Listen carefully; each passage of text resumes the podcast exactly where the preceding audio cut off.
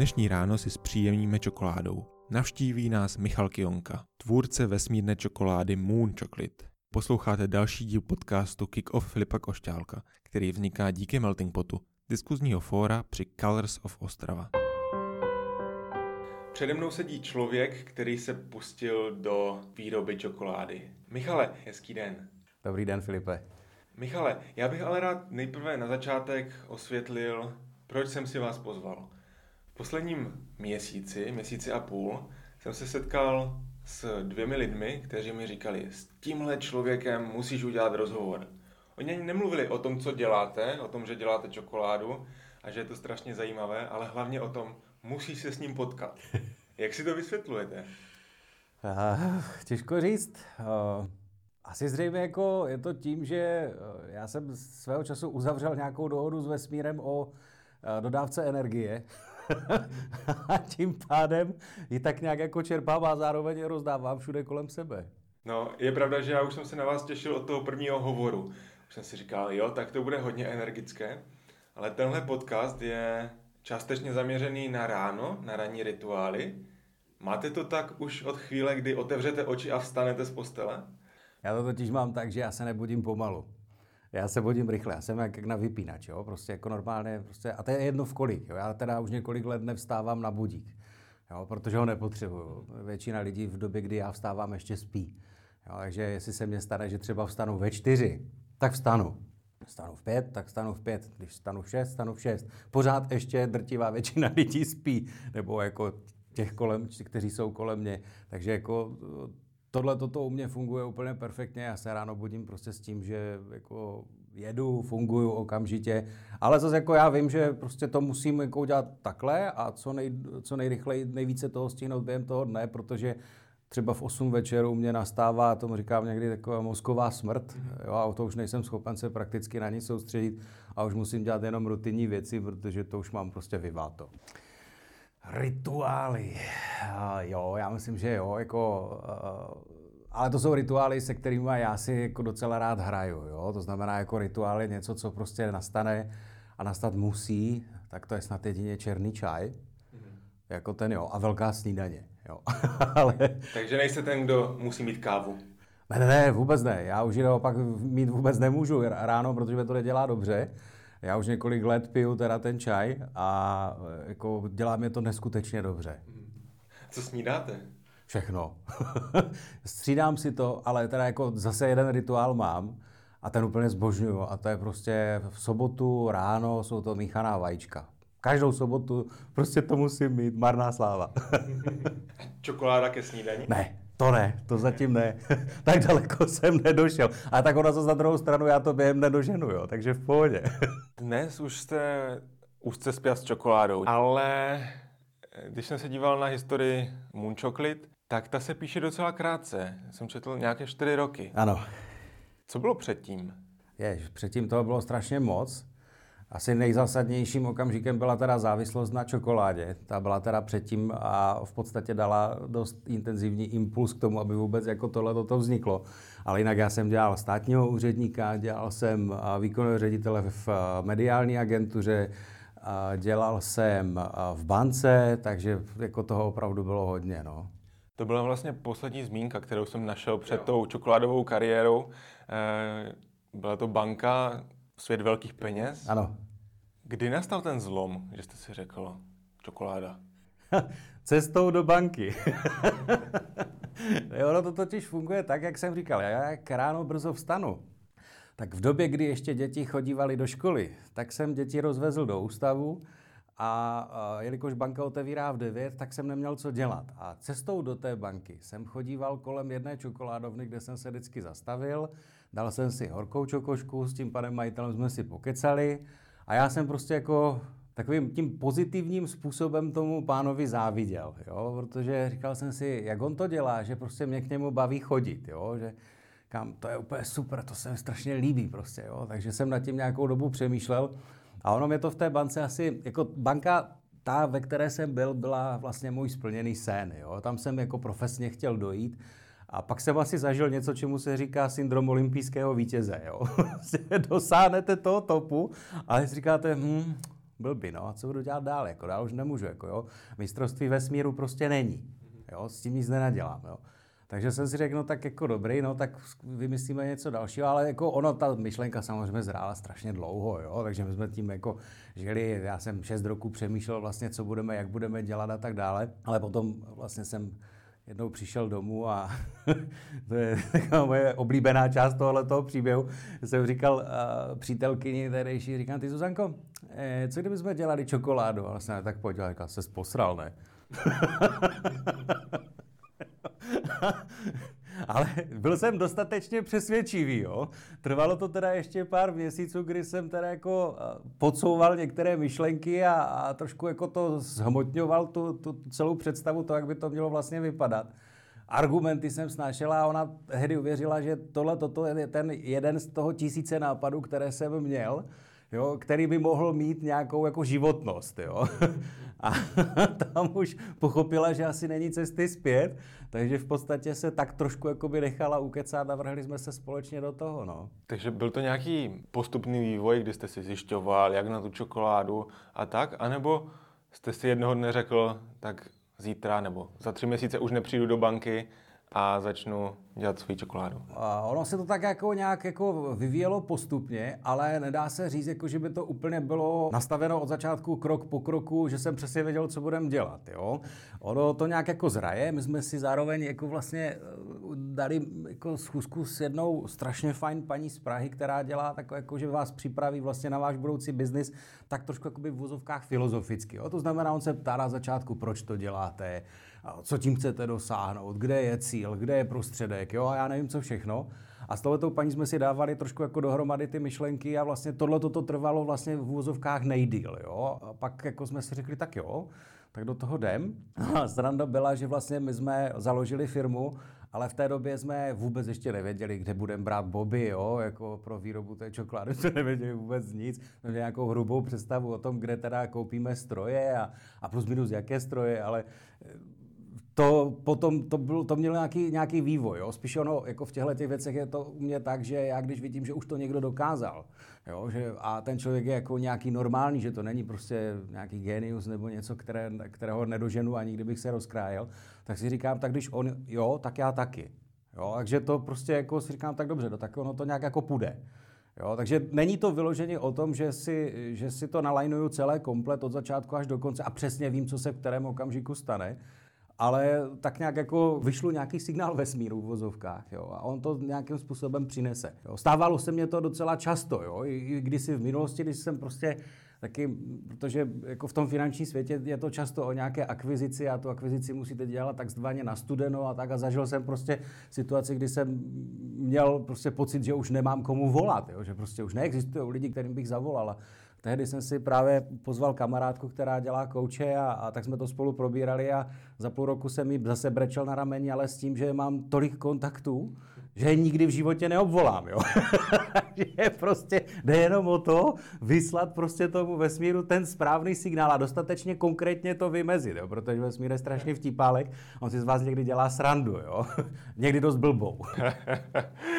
no mě napadá uh, jenom to, že vy jste ze světa peněz a ze světa, kde se dá všechno spočítat, tak plul do světa, kde je to hodně o chuti, mm-hmm. o pocitu, o nějaké intuici možná. A šel jste tam celým svým jménem. Nebal jste se, že to třeba neklapne? Ne, ne, vůbec. Já nevím, jako, jak tohle toto vysvětlit, jo, ale prostě když se do něčeho pustíte, tak prostě víte, že to, že to jako minimálně v nějaké fázi to prostě musí výjít. Jo. A e, mně se teda jako kolikrát už vyplatilo si z některých věcí opravdu úplně hlavu nelámat. Někdy jsem svým kolegům říkal, jako, že když se třeba obchodně nedařilo nebo tak, že říkám, pojď se jako existuje ve světě jako jakémkoliv, Eh, nebo svět je postavený na dualitách, že jo, je noc a den, pravo, vlevo, nahoře, dole, prostě tohle.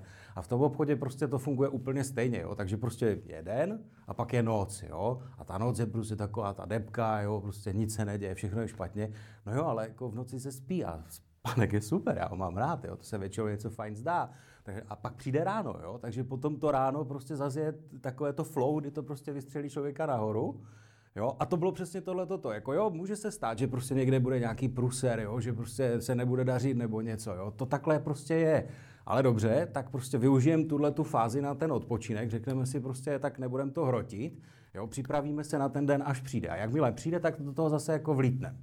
Jo, takže tohle toto jako tam prostě je pořád, jo? A když to takhle funguje, tak je to fajn. To, to je zajímavý přístup. A asi to tak bude, no. Mám to jako opravdu, mám to takhle jako vyzkoušeno dlouhodobě, že prostě uh, hroutit se nad tím, že se prostě něco nedaří, že je něco špatně, to fakt jako asi úplně nedává smysl, respektive jako mě to hroucení trvá většinou tak jako 15 minut, půl hodiny a dýlání ránu, jo, a pak se už jakoby zase zamýšlím nad tím, jako co s tím udělám. A právě ta kamarádka, o které jsem mluvil, že jsem k ní chodil jako na ty koučovací schůzky, tak ona mě jako řekla jednou takovou strašně zajímavou věc, že vlastně i to, i když je člověk vytočený, jo, že když je prostě naštvaný na já nevím co, takže má v sobě opravdu ohromnou spoustu energie a že v podstatě stačí jenom tu energii někam správně nasměřovat a jako jde to, jo. Takže já jsem právě ve chvíli, kdy jsem se takhle jako vytočil, většinou pustil do něčeho, kdy jsem si řekl, já vám teďka ukážu. Mm-hmm. Vyprovokovalo k činu. Jo, jo, a mě samozřejmě jako k těm činům třeba provokují i takové věci. Taky se mě to na začátku tohohle toho biznesu stalo, že mi jeden pán řekl, ty jo, čokolády, to tě nemůže uživit. A jo, a to prostě jako, a to víš, že může. A uživí? jo, jo, jo. Jako teďka, teďka jsme ve fázi, kde se nám to někam posouvá.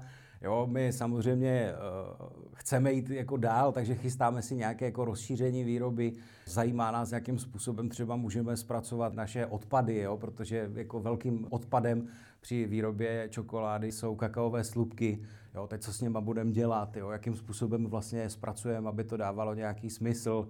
Něco vyloučíme, protože je to blbost, jo, nevím, jestli jste to třeba někde jako slyšel, že vlastně ono se to dá využít jako perfektní mulč třeba, jo.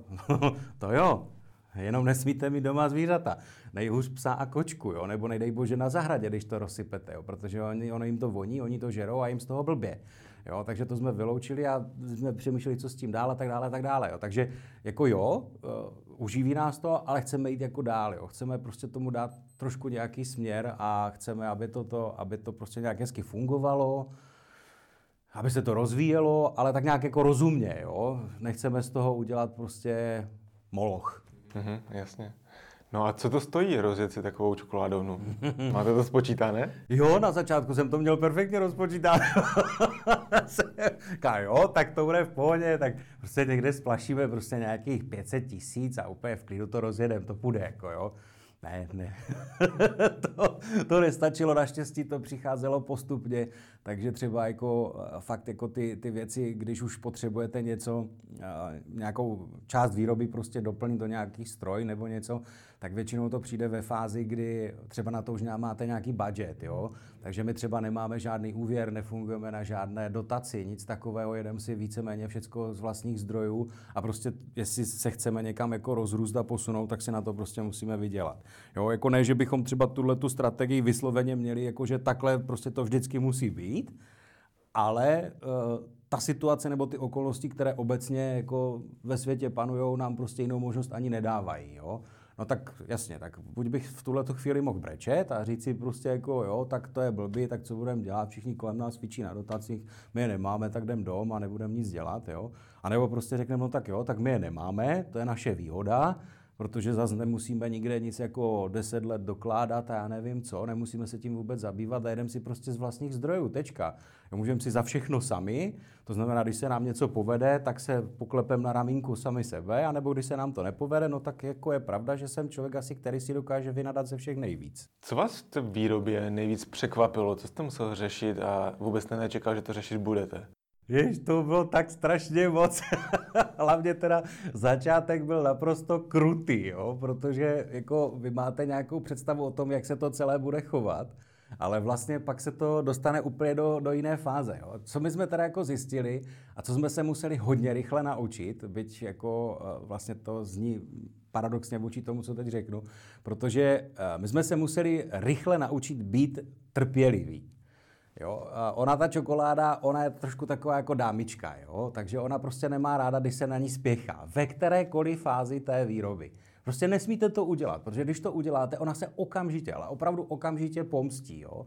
Ať už já nevím tím, že prostě se vám potom na té čokoládě objeví třeba fleky. Jo, nebo a na začátku naopak, když pražíte ty boby, tak je třeba e, pražíte rychleji a třeba na vyšší teplotu a pak to prostě nechutná.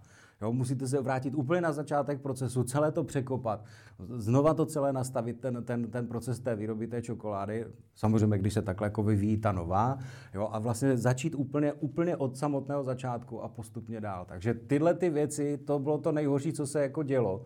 Prostě naučit se být trpělivý a fakt jako jít pomaličku po postupných kručcích a dopracovávat se k té finální chuti a podobě. Pamatujete si na první čokoládu, která vám vyjela z té linky? No, ona nevyjela z linky, jo? ono se to jako te, dělalo, dělalo a dělá do značné míry ručně. Jo, takže oni tam jsou nějaké stroje, samozřejmě je tam třeba jako stroj na pražení bobu, na mletí, eh, na temperaci té čokolády, ale potom vlastně z toho stroje na tu temperaci té čokolády vlastně ta čokoláda teče do forem, které držíte vy jako v podstatě v ruce. Jo? Takže eh, tam to a ta tu první čokoládu si pamatuju a byla strašně hnusná. Ne jako chuťově, ale, ale vzhledově, jo. to byla ta, a mám fotku. a do dneška se na tu fotku podívám. A právě jako v tu chvíli si říkám, že jsme fakt jako už ušli strašný kus cesty, jo. Protože ono, ta čokoláda byla vroubkovaná, byla bublin, jo. Prostě, říkám, flekatá byla. To byla první čokoška, která samozřejmě, kterou jsme nikdy nikomu nenabídli, zblajzli jsme ji sami, protože byla, jako chuťově byla opravdu jako moc dobrá. Ale říkám, no tak s tím ale nemůžeme jít do světa, jo? to prostě musíme jako vyladit tohle, toto vzhledově. Takže to se ještě se řešilo, nebo jakým způsobem vlastně dospějeme k tomu, aby ta čokoláda nejenom dobře chutnala, ale zároveň teda by dobře vypadala. Jo? Neměl jsem odvahu jít tou cestou, že nazvu tuhle tu čokoládu jako rustikální a pošlu ji do světa s touhletou myšlenkou, jo? tak takhle ne. Říkám si, když vy jste ten, kdo vidíte od začátku až do konce toho zrodu, co je na úplném začátku té čokolády, myslím tím suroviny? Co tam všechno patří? No tam toho patří docela málo, jo, překvapivě. To je taky jako sranda, protože my třeba zase, když bývaly časy a bývaly otevřené foodfesty a trhy a tak dále, tak jsme se potkávali s našima zákazníkama u toho stánku a oni se dívali na složení a říkají, vám tam toho strašně moc chybí. A říkám, jak to, proč? Tam, tady máte akorát kakaové boby, kakaové máslo, cukr a, a, a to je všechno. Jo, a nebo eventuálně sušené mlíko. Jako, jo. To je takový jako opravdu základ pro tu čokoládu a víc tam toho v podstatě vůbec nepotřebujete. Jo, to je, to je jako hrozná sranda, jo, že vlastně a ono to má jako svůj význam. Jo. Tyhle ty naše čokolády, které my takhle děláme, tak to je právě to, že vlastně my tam nepotřebujeme ani nic dalšího dodávat. Jo? Když to řeknu úplně jednoduše, když se podíváte na některé čokolády, já nebudu vůbec jmenovat, nebudu říkat, kde máte hledat, ale v podstatě, když se podíváte na to složení, najdete tam třeba údaj, že je tam napsáno obsah kakaové sušiny. 30%. Jo? A máte pocit, že je tam prostě 30% kaká. Ono to je a není pravda, protože jestliže je tam kakaová sušina, znamená to, že z toho kaká někdo vypreparoval vlastně kakaové máslo. Jo? Sušina a máslo jsou dvě složky toho bobu. A pokud ho vypreparoval, tak ho potřeboval v tu chvíli nahradit něčím jiným. Ono totiž kakaové máslo je úplně perfektní surovina do kosmetického průmyslu. Kakaové máslo vyextrahované z toho bobu má vyšší hodnotu než nákupní cena toho bobu jako takového, jo? až dvojnásobně. Takže v podstatě, když to z toho dostanete ven a za dvojnásobek toho, co jste koupil ty boby, prodáte to máslo, tak je to pecka. A když do toho potom vrátíte zpátky nějaký, nějakou náhražku, která prostě je významně levnější než celé to máslo dohromady, tak je to super business. Akorát prostě už tomu zákazníkovi nedáváte to jabko, které má šťopku, slupku a je šťavnatoučké je červené, ale dáte mu prostě normálně nějakou sušinu se schlou jo, a budete mu říkat, hele, tohle to kdysi bylo jabko, to je super, jo.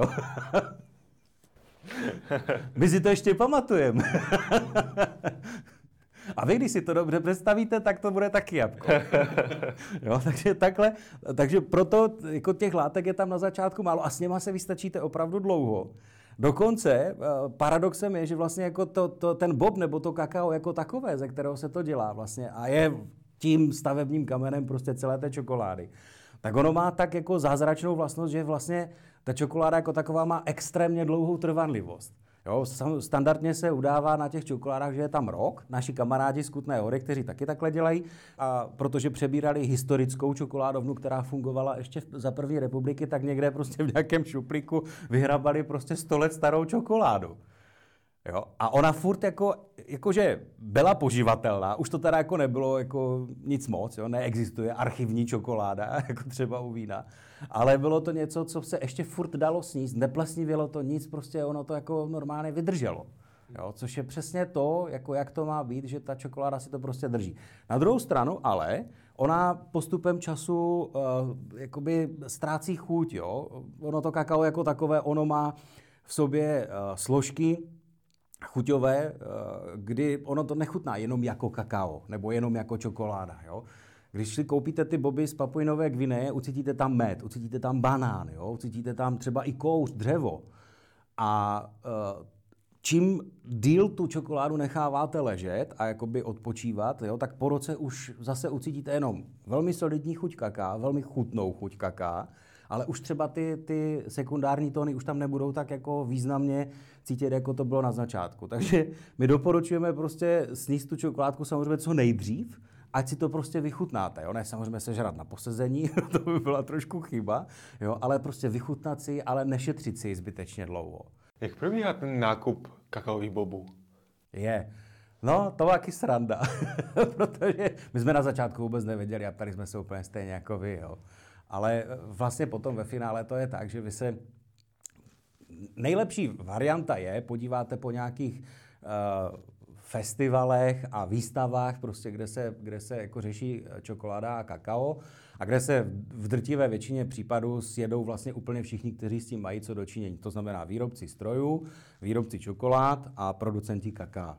Jo? A nebo eventuálně dovozci kaká. Takže vy, pokud eh, se na tyhle ty skupiny nějakým způsobem napojíte, protože třeba i malí producenti kaká, třeba z Jižní Ameriky, většinou jsou v nějaké organizaci, která je zastupuje třeba právě ve směru do Evropy.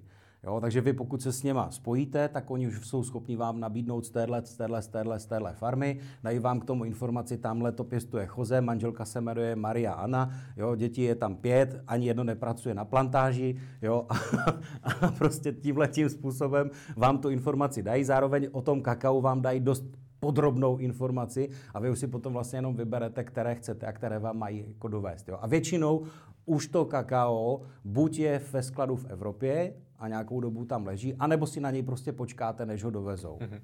Je nějaká, řekněme, komerční nebo běžně dostupná čokoláda, kterou najdeme v supermarketu, kterou byste si koupil i přesto, že si děláte svou čokoládu? Tak ono jich je jako docela dost. Já jako vloženě nejsem militantně jako postavený, takže jako se supermarketu čokoláda je fuj. Jo, ona má svoje výhody, má svoje nevýhody, jako mě se... Takhle, u těchto těch čokolád je klasické to, že ona po každé chutná stejně. Jo, je to její zároveň nevýhoda a zároveň výhoda, logicky. Jo, ale zase na druhou stranu, pokud vy byste jel třeba na Jižní Moravu do sklípku, eh, tak asi byste nechtěl, aby v každém sklípku to víno chutnalo stejně, protože pak ten trip po těch sklípkách nemá úplně smysl. Můžete zůstat v tom prvním a nikam dál nechodit. A to nebude sranda. Jo?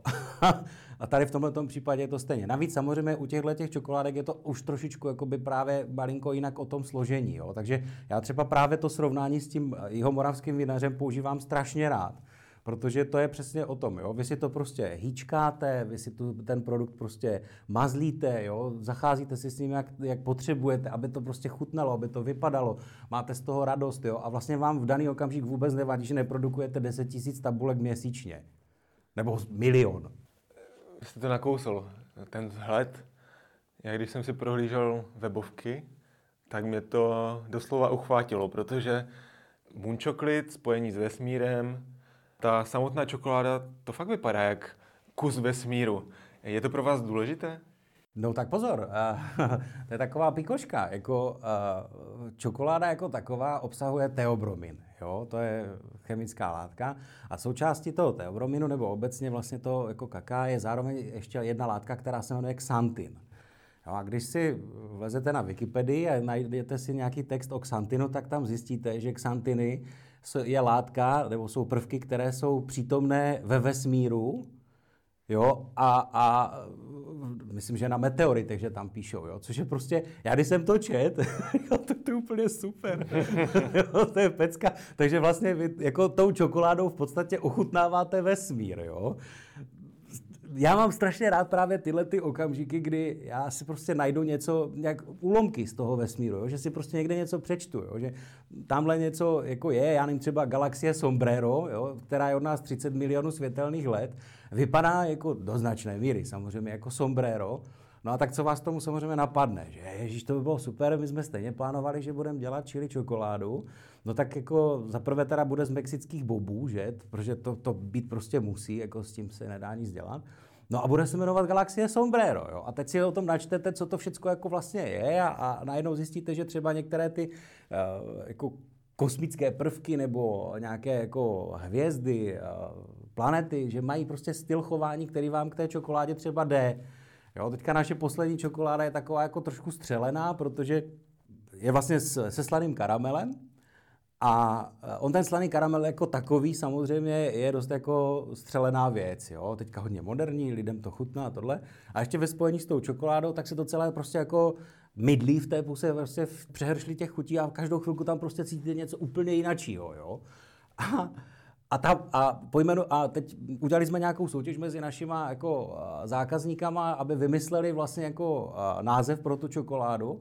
Zároveň jsme teda paní, jako tomu člověku, který vymyslí teda ten název, slíbili, že vytvoříme limitovanou edici a na prvních 100 čokoládách tohoto druhu bude figurovat jméno toho člověka, bude to limitovaná edice. Jo. Slib jsme splnili, dneska už existuje a ta čokoláda se jmenuje Proxima Centauri. A ta Proxima Centauri je v podstatě taková jako trošku taky střelená hvězda, jo? je nestabilní, prostě divoká tohle. A když jsme si to o tom četli, tak nám to tam do toho strašně pěkně jako sedlo. Jo? Takže takovýmhle způsobem nějak si s tím prostě hrajem. A má to ještě jednu teda jako drobnou výhodu a ta výhoda je ta, že vlastně jako my vůbec nemusíme vymýšlet žádné složité názvy. My máme všude kolem sebe, jo. Stačí se jenom podívat, jo. My se koukneme prostě nahoru, vybereme něco z toho, co tam je a že tam toho je, jo. A pak si prostě dosadíme ten název tomu, co prostě jako chceme a, a sedne nám to pěkně a ladí nám to a funguje to. Čokoláda a vesmír, to zní strašně poeticky. Jo, to jo, to jo, to je hrozně fajn, no.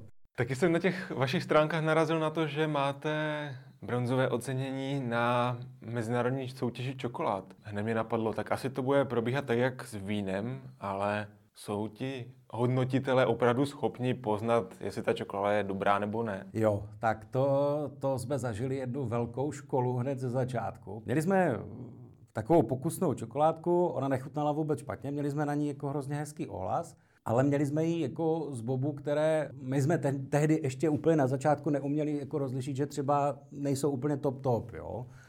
A poslali jsme to eh, do Velké Británie, tam jsou takové jako pánové, kteří teda jako fungují už strašně dlouho a, testují ty čokolády a pořádají ty soutěže a nevím co všechno.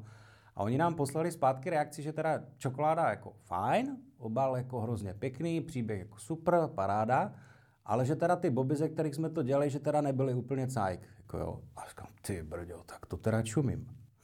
Oni to poznali z čokolády, jak vlastně, jako, že v úvozovkách vypadaly ty boby na začátku. Jo? Takže fakt jako profici úplně neskuteční. A to, když jsme si četli, tak to nás jako ještě vlastně jako by víc jako nakoplo. Říkám, jako, tak, jako, že to není takové, jako, že, to, že to všichni na sebe jenom hrajou, jo? Ale naopak, že tomu fakt jako rozumí a že jestli se v tomhle světě chceme prostě pohybovat, tak prostě musíme, musíme tu, tu čokoládu dělat fakt jako kvalitně, musíme ji dělat pořádně, aby, aby jsme ji prostě jako posunuli někam. Jo? A shodou okolností to byla ta čokoláda, za kterou jsme potom následně o dva roky později teda dostali tu, ten bronz, jo, protože samozřejmě už jsme si na to příště dali pozor, už jsme to jako vyladili a prostě už se to posunulo někam úplně jinam. Jo. Takže ne, že by na začátku byla špatná, ale teď je mnohem lepší. A víte třeba, z kolika čokolád se rozhoduje na takové soutěži? Nevím přesně, ale teda účastníků jsou tam fakt jako mraky. Jo? Jako u nás v České republice takových výrobců, jako jsme my, čokolády není moc. Myslím si, že na prstech dvou rukou bychom to spočítat asi dokázali. Ale jinak po světě jich je strašně moc a hlavně je to teďka fakt jako strašně populární záležitost. Já jsem si někde četl, kdysi asi před rokem, myslím, že článek z New York Times, nějaká paní, která se taky hodně věnuje tomuhle tomu druhu výroby čokolády a ona psala, že vlastně ještě před pár lety, jo, a to není moc, jestli pět, deset roků, já si to přesně nepamatuju, takovýchhle výrobců čokolády snad v Americe bylo jenom jako pět nebo kolik, jo, a dneska už je 250. Dneska už je bude samozřejmě mnohem více, protože ten článek byl před rokem, jo, takže to je prostě jako téma, a ono, jako i principiálně, nebo jako by pocitově, je to strašně fajn business, jo, takže lidi se do něj strašně rádi vrhají, takže jako je to takové jako příjemné, že a ono to kakao samozřejmě, jako ten teobromín způsobuje, navozuje jisté euforické pocity, jo, takže vlastně vy, když to vyrábíte, tak ono vás to pořád někam jako nakopává a vy se vlastně celý den tlemíte, jo. takže ono, těch lidí, kteří se chtějí celý den tlemit, je čím dál tím víc, jo, takže samozřejmě přibývá i svým způsobem konkurence. Ale na druhou stranu jako my máme strašně rádi jako právě tu konkurenci z toho důvodu, že ona nás v mnohé jako inspiruje třeba i nějakýma chuťovýma kombinacema. A, na, a třeba, víte co, jako taky jíte pořád svoji čokoládu, že jo, a, a někdy si chcete udělat trošku jako něco jiného, nějakou změnu, tak si koupíte od, buď tady od nás z republiky, od lidí, které známe a jejich čokolády nám fakt jako chutnají, anebo se prostě podíváte někde do zahraničí a něco fakt special si koupíte. Vy o tom mluvíte docela v superlativech. Je to prostě krásná práce, krásná surovina. A tak prozraďte něco, co na tom jako krásné není. No, tak počkat, tak to budu chvilku, chvilku přemýšlet. No, a jako krásné není, nebo je, spíše takhle. A my jsme vlastně, co se týče kvalitní čokolády, myslím si, že tady v České republice a obecně víceméně asi ve východním bloku a, a možná třeba i na světě, já úplně nevím, jo, ale tak trošku na začátku. Jo, jako já zase tady tohle toto přirovnávám ke kávě. Jo, eh, kdo je trošku, jako řekněme, staršího data narození, tak si samozřejmě pamatuje, že když šel do hospody nebo do restaurace a řekl si o kafe, tak mu prostě donesli kafe zalité horkou vodou, říkalo se tomu turecká káva a všichni byli rádi. Jo. Bylo to ve sklep, mělo to tak půl litru aspoň a nechutnalo to vůbec dobře. Jo? A tehdy, když začínali eh, různé espressa a tyhle ty věci, tak to byl hrozný svátek a všichni říkali, mmm, to je super kafe, to mě prostě chutná, to je paráda. Jo? Dneska už jsme v situaci, že naopak ten hnusný eh, Turek je už jako vysloveně jako výjimka. Jo, já znám teda ještě asi dvě restaurace, kde to mají. Jo? A znám jednoho člověka, který to pije ale jinak už všichni se přesunuli někam, kde prostě za to kafe jsou ochotní zaplatit třeba těch 40-50 korun, aby prostě dobře chutnalo. A vůbec se ne, nejsou, o, jako ani ne, ne, nepřemýšlejí o tom, že by chtěli někde si koupit kafe za 12 korun. Jo? A to si myslím, že přesně jako by nás teprve na té čokoládě čeká a to je přesně to, kam teprve musíme dojít. To, je, to znamená to, že my teďka zase musíme být jako trpěliví a počkat si, až ti lidi v tomhle směru dojdou do té fáze, že si řeknou, mě nevadí, že ta čokoláda je dražší, ale je prostě nešizená, je tam prostě celý ten kakaový bob, jo? Je to, vyrábějí to lidi, kteří prostě si s tím hrajou jo? a líbí se nám to takhle. Takže tam si, tam si myslím, že až dojdem, a ono třeba i někdy, já to už vidím, je třeba i u těch jako větších výrobců, jako těch čokolád, že tam už se taky začínají jako posouvat filozoficky do té fáze, že už vám třeba jako říkají, tohle je odtud kakao, tohle je odtud kakao, jo, a tak dále, a tak dále. Ale je to přece jenom jako ještě trošku něco jiného, no. Je to ještě vzdělávání a trošku boj. Jo, jo, jo. No a potom spíše ne, že je to nepříjemná část, ale spíše taková vtipná, řekl bych. Protože vy třeba jako pustíte, dejme tomu ten, ten mlín na čokoládu, říká se tomu Belanger, a když to pustíte na velké otáčky, tak vám lítá čokoláda po celé výrobně, jo? takže potom musíte trošku uklízet, máte to na zdi, musíte to přemalovat a tak. takže, ale zase třeba jako, to je jako, jo, to tak trošku jako je s tím spojeno třeba s tím filmem Čokoláda, kdy jako mě se Zuzanka vrátí teda jako z naší čokoládovny, my tomu říkáme čokolab, taková čokoládová laboratoř, a má třeba někde na sobě prostě kapku té čokolády nebo něco, tak to trošku jako voní romantikou, jo. To je takové to jako, hele Zuzanko, máš tady na tváři čokošku, jako jo. A je to, je to takové jako, je to hrozně fajn, jo. Čili i to blbě je vlastně dobře, jo. Včera jsem se o tomhle rozhovoru bavil s manželkou, že mě to čeká a ona říkala, tak se ho zeptej, jestli v té továrně na čokoládu pracují umpalumpové. Předpokládám, že asi ne. Ne, ne bohužel ne, ne, nemají zdravotní průkaz. Pár jsme jich před dveřma měli, ale prostě pokud není potvrzení od lékaře, bohužel nemůžou nastoupit. Kolik lidí teda tu čokoládu vytváří u vás? Dva, my jsme jenom dva. Hmm. Jo, jako ono, to vlastně bohatě stačí. Jo? Když si vezmu ten film Čokoláda, tak je tam, tam vzniká nějaká romantická představa o tom, jak ta čokoláda vzniká. Jo? To znamená, ta paní třeba stojí u nějakého hrnce, někde tam něco míchá, tak takhle to vůbec nefunguje, ani fungovat nemůže. Jo? Zaprvé ta paní třeba nemá žádnou, žádnou roušku nebo nemá nic na hlavě, takže docela zásadně riskuje, že jí tam něco spadne do té čokolády. Což teda taky není úplně dobře. Jo? A to se prostě nesmí stát. A za druhé, za druhé, ona by to, a to se nedá ani jako omíchat, jo? protože třeba když máte to kakao a teď ho potřebujete namlít, ono to není tak, že vy namelete to kakao na prášek. To kakao se průběžně zahřívá a zároveň se na něj vytváří tlak tím letím. Jo? A tím dochází ke změně skupenství z pevného na tekuté. Jo, čili vlastně jakoby vy nevytváříte žádný prášek, do kterého potom nalijete vodu. Jo, netvoříte instantní čokoládu, ale, ale tvoříte něco, z čeho, co se potom vlastně jakoby musí zase nechat odležet. Jo. A to je přesně to, že vlastně vy třeba do toho melanžéru to, to kakao dáte a pustíte to a máte v podstatě od tohohle toho typu procesu minimálně 24 hodin pokoj. Meleme třeba i tři dny, jo, ať je ta čokoláda jemná ať je dobrá. Takže prostě zase musí se tam vybalancovat, jak dlouho se bude mlít, protože samozřejmě ono i v tomhle případě jako funguje to, že čím díl s tou čokoládou jakoby při tom procesu eh, výroby zacházíte, melete ji, tak tím eh, více v vozovkách riskujete, že z ní vymlátíte ty sekundární chutě. Jo? Takže se musí najít nějaký balans, kde prostě tu čokoládu máte jemnou, ale zároveň chutná pořád ještě skvěle. Jo, ale tam tím pádem už u toho nemusíte stát. Jo. Pak si vylejete někam jako do nějaké, ne ještě formy, ale prostě do nějaké nádoby, kde zase ještě ta čokoláda další týden třeba minimálně musí si počkat, než jde dál. Jo. Dozrát trošičku a tyhle ty věci. Jo. Takže faktem je, že opravdu není nutné, aby u toho stálo spousta lidí, jenom prostě, eh, když je těch zakázek víc, což se samozřejmě sem tam stane a jsme za to hrozně rádi, tak uh, pak je to trošku náročnější třeba při balení. Jo? Jako tam, tam je ten proces trošku složitější, protože taky balíme ručně, pochopitelně, jako nemáme na to žádnou mašinu. Jsme malí, ale šikovní. Další z vašich bláznivých nápadů, který jsem zaznamenal, byla online degustace čokolády. No. Jak tohle probíhá? To je hrozná sranda. Jo, protože, a to nebyl můj nápad, jo, musím teda normálně říct bez mučení, to, to, na ten nápad mě přivedl jeden, jeden člověk uh, z networkingového klubu, kde vlastně jsme jako členy.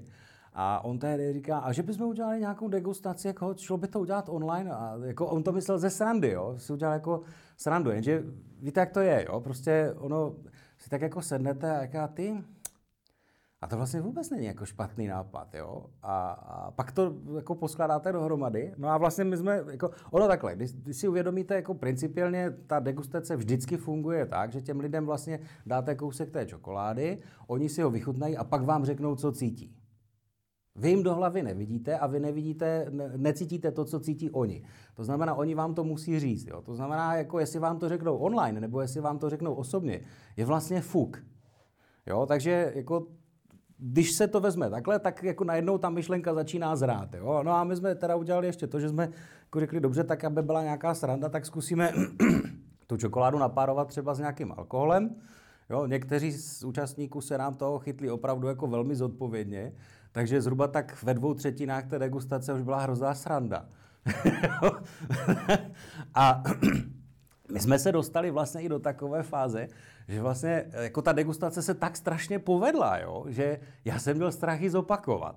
Já jsem říkal, to už nebude nikdy tak super, jak to bylo jako úplně na začátku. Jo? Že jsem dostal jako fakt jako strach, že se to nepovede. Jo? Takže teď už máme zase, za sebou něco jako další pokračování a už se to teda podařilo. Ale pravdou je, že na tu první jako si vzpomínám úplně nejraději, protože to bylo takové, jako, že i ti lidi se do toho fakt jako obuli. Jo? Takové jako té koroně navzdory. prostě teď si to užijem. Takže to bylo hrozně fajn. Jako to se mi hrozně líbilo. A to je, jakoby, to je přesně to, že třeba ten nápad nemusí být můj. Jo? Ten nápad je prostě někoho, kdo s tím přijde. Byť jenom jako říká to ze srandy. Ale já většinou jako si nad tím trošku jako popřemýšlím a říkám si, jestli by to třeba jako nějak jako nešlo. Jo? Takhle vznikl náš vlastně největší prodejní trhák měsíční kameny, protože to jsme si taky jako, že jsme si říkali, tak vyrobíme si teďka mléčnou čokoládku. Jo? A vyrobili jsme ji tak mléčnou, že nám vlastně jako by úplně na začátku jako nešmakovala. No a tak jsme ji nechali prostě ležet ve skladu a nechali, nechali jsme ji tam být a pak jsme se k tomu asi za měsíc vrátili a Zuzu říká, co s tím budeme dělat? Jo, a byl zrovna nějaký, jako byl nějaký trh u nás ve vesnici, vánoční nebo předvánoční, jak jsme říkali, tak to tam vezmeme, jako jo, prostě tam to, a nějak jsme to jako nalámali a dali jsme to do sáčku, ještě jsme vůbec nevěděli, co s tím budeme dělat. A říká, tak jako tam dáme co, já nevím, tak tam něco dejte, je úplně jedno, stejně se to neprodá. Jo, tak jsme to dali na ten stánek a v podstatě 10 minut po začátku toho trhu přišel takový malinkatý chlapeček, ukázal prstička, říká, abych chtěl tam ty šutráky. a, a, a, tím to začalo, jo? protože jako chlapeček vzal šutráky, on je okamžitě rozbalil. Teď mu strašně chutnali a chodil po tom trhu a, a, a měl celou pusu od té čokolády a mm, mm, to je dobrota, jo? to je prostě úplně super.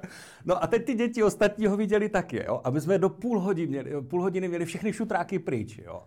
A říkám, ty jo, to je super. A teď jako zase, jo, takže do čeho je dáme? V tom pytliku prostě vypadali nějak, to je good.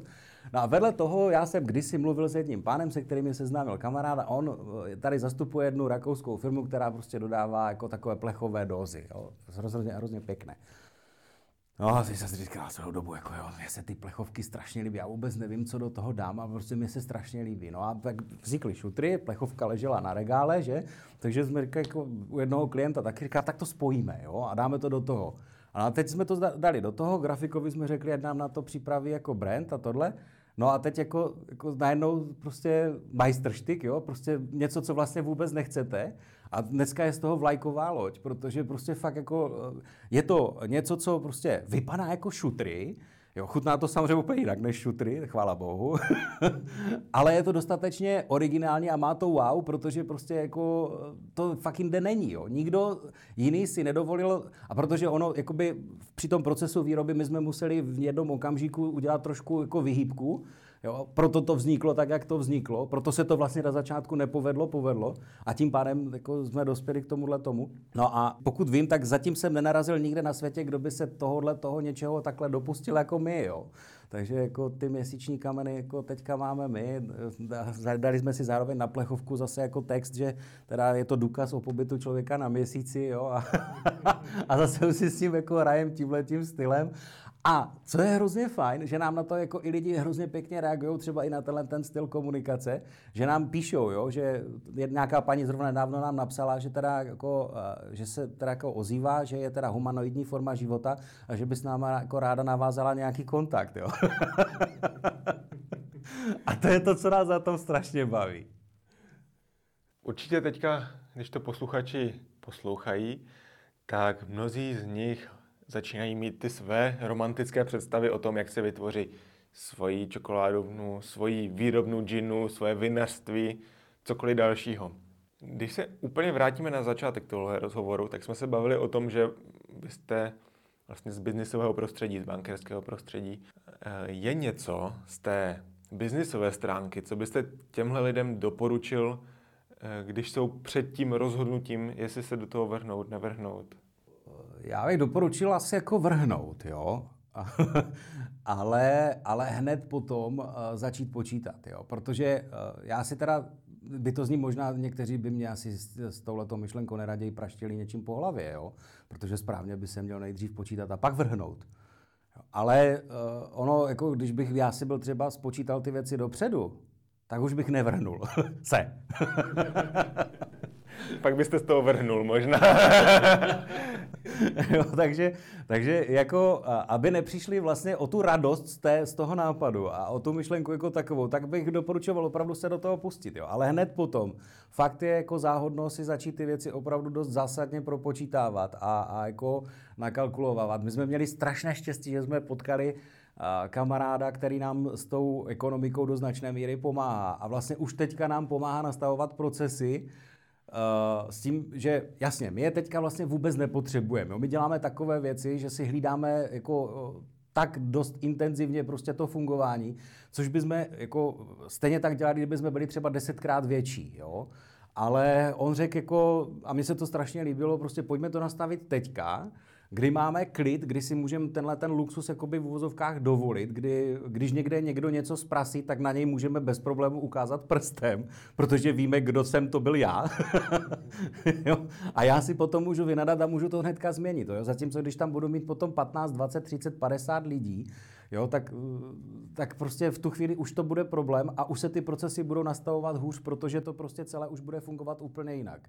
Jo, a bude nám někde něco třeba i utíkat, jo, protože ono, už jenom třeba jako taková hloupost, jako že třeba fakt koupíte ten uh, 65-kilový uh, pytel toho, těch kakaových bobů, tak vy si taky na začátku musíte nějak jako zmapovat, jak velká část je odpad a kolik z toho je vlastně ta surovina, se kterou potom pracujete. Jo? Protože ono, uh, není to 65 kg čisté suroviny, se kterou můžete bez problému pracovat. Jo? Většinou je tam ztráta někde kolem 10%, jo? což je už docela, jako do, docela dost. No ale to je přesně ten okamžik, kdy si říkáte, dobře, tak tadyhle mě utíká 10%, a tak co s těma 10% budu dělat? Jo? Jako nebudu je vyhazovat, jo? to je blbost, jo? takže musím něco vymyslet s tím dál. Takže jakoby pak je to o tom, že prostě a, a taky nikde se nezastavit jo? v těch myšlenkách, jo? protože když si to budu nakalkulovávat, tak jako to je jedna věc, ale druhá věc je, tady něco mě přebývá, s tím musím něco udělat a takhle a pak to dává smysl. Takže dělat to a zároveň se kontrolovat nějakým způsobem. Intenzivně a ideálně na to někoho mít, jo, protože a, a někoho, kdo vám řekne pravdu, protože to je jako, to je dar z nebes, jo, fakt jako mít vedle sebe někoho, kdo vám řekne, uh, že jste pitomec, jo, tak to je opravdu za odměnu, to není za trest. Jo, to je hrozně fajn. A když se ještě na tu biznisovou stránku podívám jinak, přemýšlel jste o tom, jestli je to díra na trhu, nebo jste to prostě chtěla dělat? Uh, trošku jo a trošku ne, jo, protože uh, jasně, pokud bych byl v globále o tom přemýšlel, jestli je na trhu dostatek čokolády nebo ne, no tak to by bylo blbý. Jo, to bych jako zabalil hned, jo. Ale zase, když se vrátím k tomu uh, vinaři na té Jižní Moravě. My jsme byli u kamaráda ve Velkých Bílovicích a když jsme se spolu bavili, tak on říkal, kolik vás takhle jako výrobců je v republice? A tehdy napočítal asi 10, jo. A on říká, no, nás tady ve Velkých Bílovicích je 160. Kam, aha, tak to asi problém nemám, že ne? jo, takže jako je to jenom otázka, jako jak se na to podíváte. Jo? No, všude všechno je, jo, jo? všude je všeho dost. Jakoby. Takže vy, pokud nevytvoříte nebo nepřijdete s nějakou hyperoriginální myšlenkou, která jako vytvoří nějaký startupový projekt, kterým všechno zboříte, tak je to něco úplně jiného, než když přijdete s produktem, který prostě jako už tady dávno je, jo. A stejně jako ten kamarád těch velkých bílovicích, který převzal vlastně to vinařství od toho svého dědečka. A vlastně rozjel si vlastní značku, jo, rozjel, rozjel si vlastně ty vinka taky. Na začátku, teď mě to Lubo odpustí, jestli to poslouchá, mě to úplně nechutnalo, ale dneska na to nedám dopustit, to nemá prostě úplně boží. Jo. A, a to je přesně ono, že on se taky pustil do něčeho, co tam prostě má celé to město, teď všude kolem je spousta miliarda vinařů, ale všichni to pořád jako dělají. Takže spíš jde o to, uh, nepřemýšlet nad tím, jestli třeba, jo, a to je jako docela zásadní okamžik, jo, protože samozřejmě, že kolem nás je spousta konkurentů, jo, v úvozovkách. Ale někteří z nich jsou naši jako přátelé nebo dobří známí a já spíš vnímám jako nějaký benchmark, jo? jako prostě, já vidím prostě, a u každého si vyberu něco, co já si jako pro sebe sleduju, jo? takže tamhle ten třeba dělá super jemňoučké čokolády, prostě, které jsou prostě úplně paráda. Tam ten má zase pěkné obaly, jo? tam ten má skvělou obchodní strategii, tam ten získává jednu cenu za druhou. Jo? A tohle proto je pro mě jakoby spíš takový, jako, že skládačka toho, co si já eventuálně chci potom poskládat do jako jednoho celku, než abych to vnímal tak, že vlastně mě to drtí. Jo, jako jasně, když někdo přijde s nějakým skvělým nápadem, tak mě taky štve, že jsem na to nepřišel já, jo. Ale říkal mě právě jeden, jeden fotograf, který uh, u jedné naší jako vozovká konkurence fotil a známe se spolu, tak právě se jim tam pochlubil, že fotil i u nás a oni říkají, jako, že jako na těch měsíčních kamenech jim u nás vadí jediná věc, že na ní nepřišli jako první. Jo. A to je přesně ono. Jako, oni taky mají jako super strategii obchodní, mně se to hrozně líbí. Jo dělají jiný typ čokoládek, nebo jinak to prostě celé mají uchopené. Jo? Já třeba bych to takhle nedělal a tím netvrdím, že je to špatně, ale co si já tam u nich vybírám, je ten obchodní model. To je prostě pecka. Jo? A takhle se to prostě dá poskládat a tím pádem už to není o tom, že já, abych mohl podnikat, musím najít díru na trhu, protože to jako je fakt jako, to by v tu chvíli mohli zabarit úplně všichni skoro. Jo? A nebo prostě jako se do toho pustit a říct si, hele dobře, tak budu to třeba dělat trošku jinak, Jo, fouknu tam ten vesmír, protože ten mám rád a ten mě do toho krásně pasuje a líbí se mě to, to prostě to spojení jako hrozně fajn. A podívám se, jak to dělají všichni ostatní. Jo? A všichni vlastně jakoby vytváří Rolls Royce. Jo? Ale jestli chceme teda jako mít kvalitní čokoládu a chceme se nějak odlišit, tak jako nemůžeme dělat další Rolls Royce. Musíme dělat něco jiného. Jo? Takže jsme přemýšleli vlastně, jako jak to uchopíme si sami pro sebe myšlenkově a řekli jsme si, no tak když jsou všichni Rolls Royce, tak pojďme se podívat jako v vozovkách do garáže těch jako lidí, kteří toho Rollse mají a kteří si toho Rollse kupují. A co tam vlastně mají dál. Jo. A tak jsme si říkali, no tak je dobře, tak jako je tam, já nevím, Bugatti, jo, je tam prostě jako Ferrari, jo, tak jsme si potom řekli, tak to Ferrari nám jako k tomu vesmíru jako docela jako ladí. Jo? Ty, ty, ty, ty eh, technologie prostě eh, vesmírné a ty kosmické a takhle, takže to nám do toho pěkně jako zapadá. Tak jsme si řekli, dobře, tak my to prostě pojedeme v tom stylu toho Ferrari. Jo? A dáme do toho tu kreativu. Takže to, že existuje po světě prostě eh, miliardy tun prostě čokolády všude kolem nás, nás vlastně v tuhle tu chvíli nějak jako zásadně netrápí. Jo? Samozřejmě, jo, kdyby jsme byli jediní, tak by to, to ale zase na druhou stranu by to neplodilo ty myšlenky, které to plodí teď, jo, protože všechno to, co jde jakoby proti nám, tak znamená, že buď s tím nějak jako budeme zacházet, anebo nás to setne, jo, tak raději s tím budu zacházet. Teď tím by se už hodilo skončit, ale já mám ještě nakonec nějakých sedm rychlých otázek. Tak já se budu snažit stručně odpovědět. Poprosím vždycky, je to nějaká věta, která končí nějakým slovem nebo pár slovy. Nemělo by to být dlouhá odpověď. Vždycky ji přečtu a vy ji doplníte. Jo. Moje nejoblíbenější čokoláda je... Bar. Když se řekne čokoláda Milka, vybaví se mi... Dětství. Nikdy bych nesnědl jídlo jako... Hmm. Tak to nevím, já myslím, že jako nic takového asi nemám. Náladu mi dokáže zkazit. Blbec. Náladu mi dokáže zlepšit. Toho je strašně moc. Já bych něčemu křivdil, kdybych to teďka vypích. Kdybych si mohl vybrat jednu superschopnost, byla by to... Jo, to by bylo super. Kdybych uměl zaspívat úplně každou písničku, která na světě existuje. A moje nejoblíbenější písnička je? Já ji mám strašně moc, já jako nevím, která. Teďka, co mě teďka naposledy cinklo, já nevím, jako já, když sednu do auta, Ono je to se mnou složitější, jo, protože jako já to nemám zaměřeno nějak jako úzce, takže já si potom jsem schopen pustit na jednu stranu eh, nějakou klasickou muziku a do toho si švíhnu třeba Pearl Jam. Mm-hmm. Michal Kionka, Munčoklit. Děkuji ti moc, Michale. Já taky, Filipe. Tento podcast vzniká díky Melting Potu, diskuzního fóra při Colors of Ostrava. Nezapomeňte odebírat kick-off Filipa Košťálka na své oblíbené streamingové platformě. Sledujte Spotify, iTunes nebo Google Podcast. Všechny inspirativní podcasty najdete také na stránce meltingpodforum.com lomeno podcasty.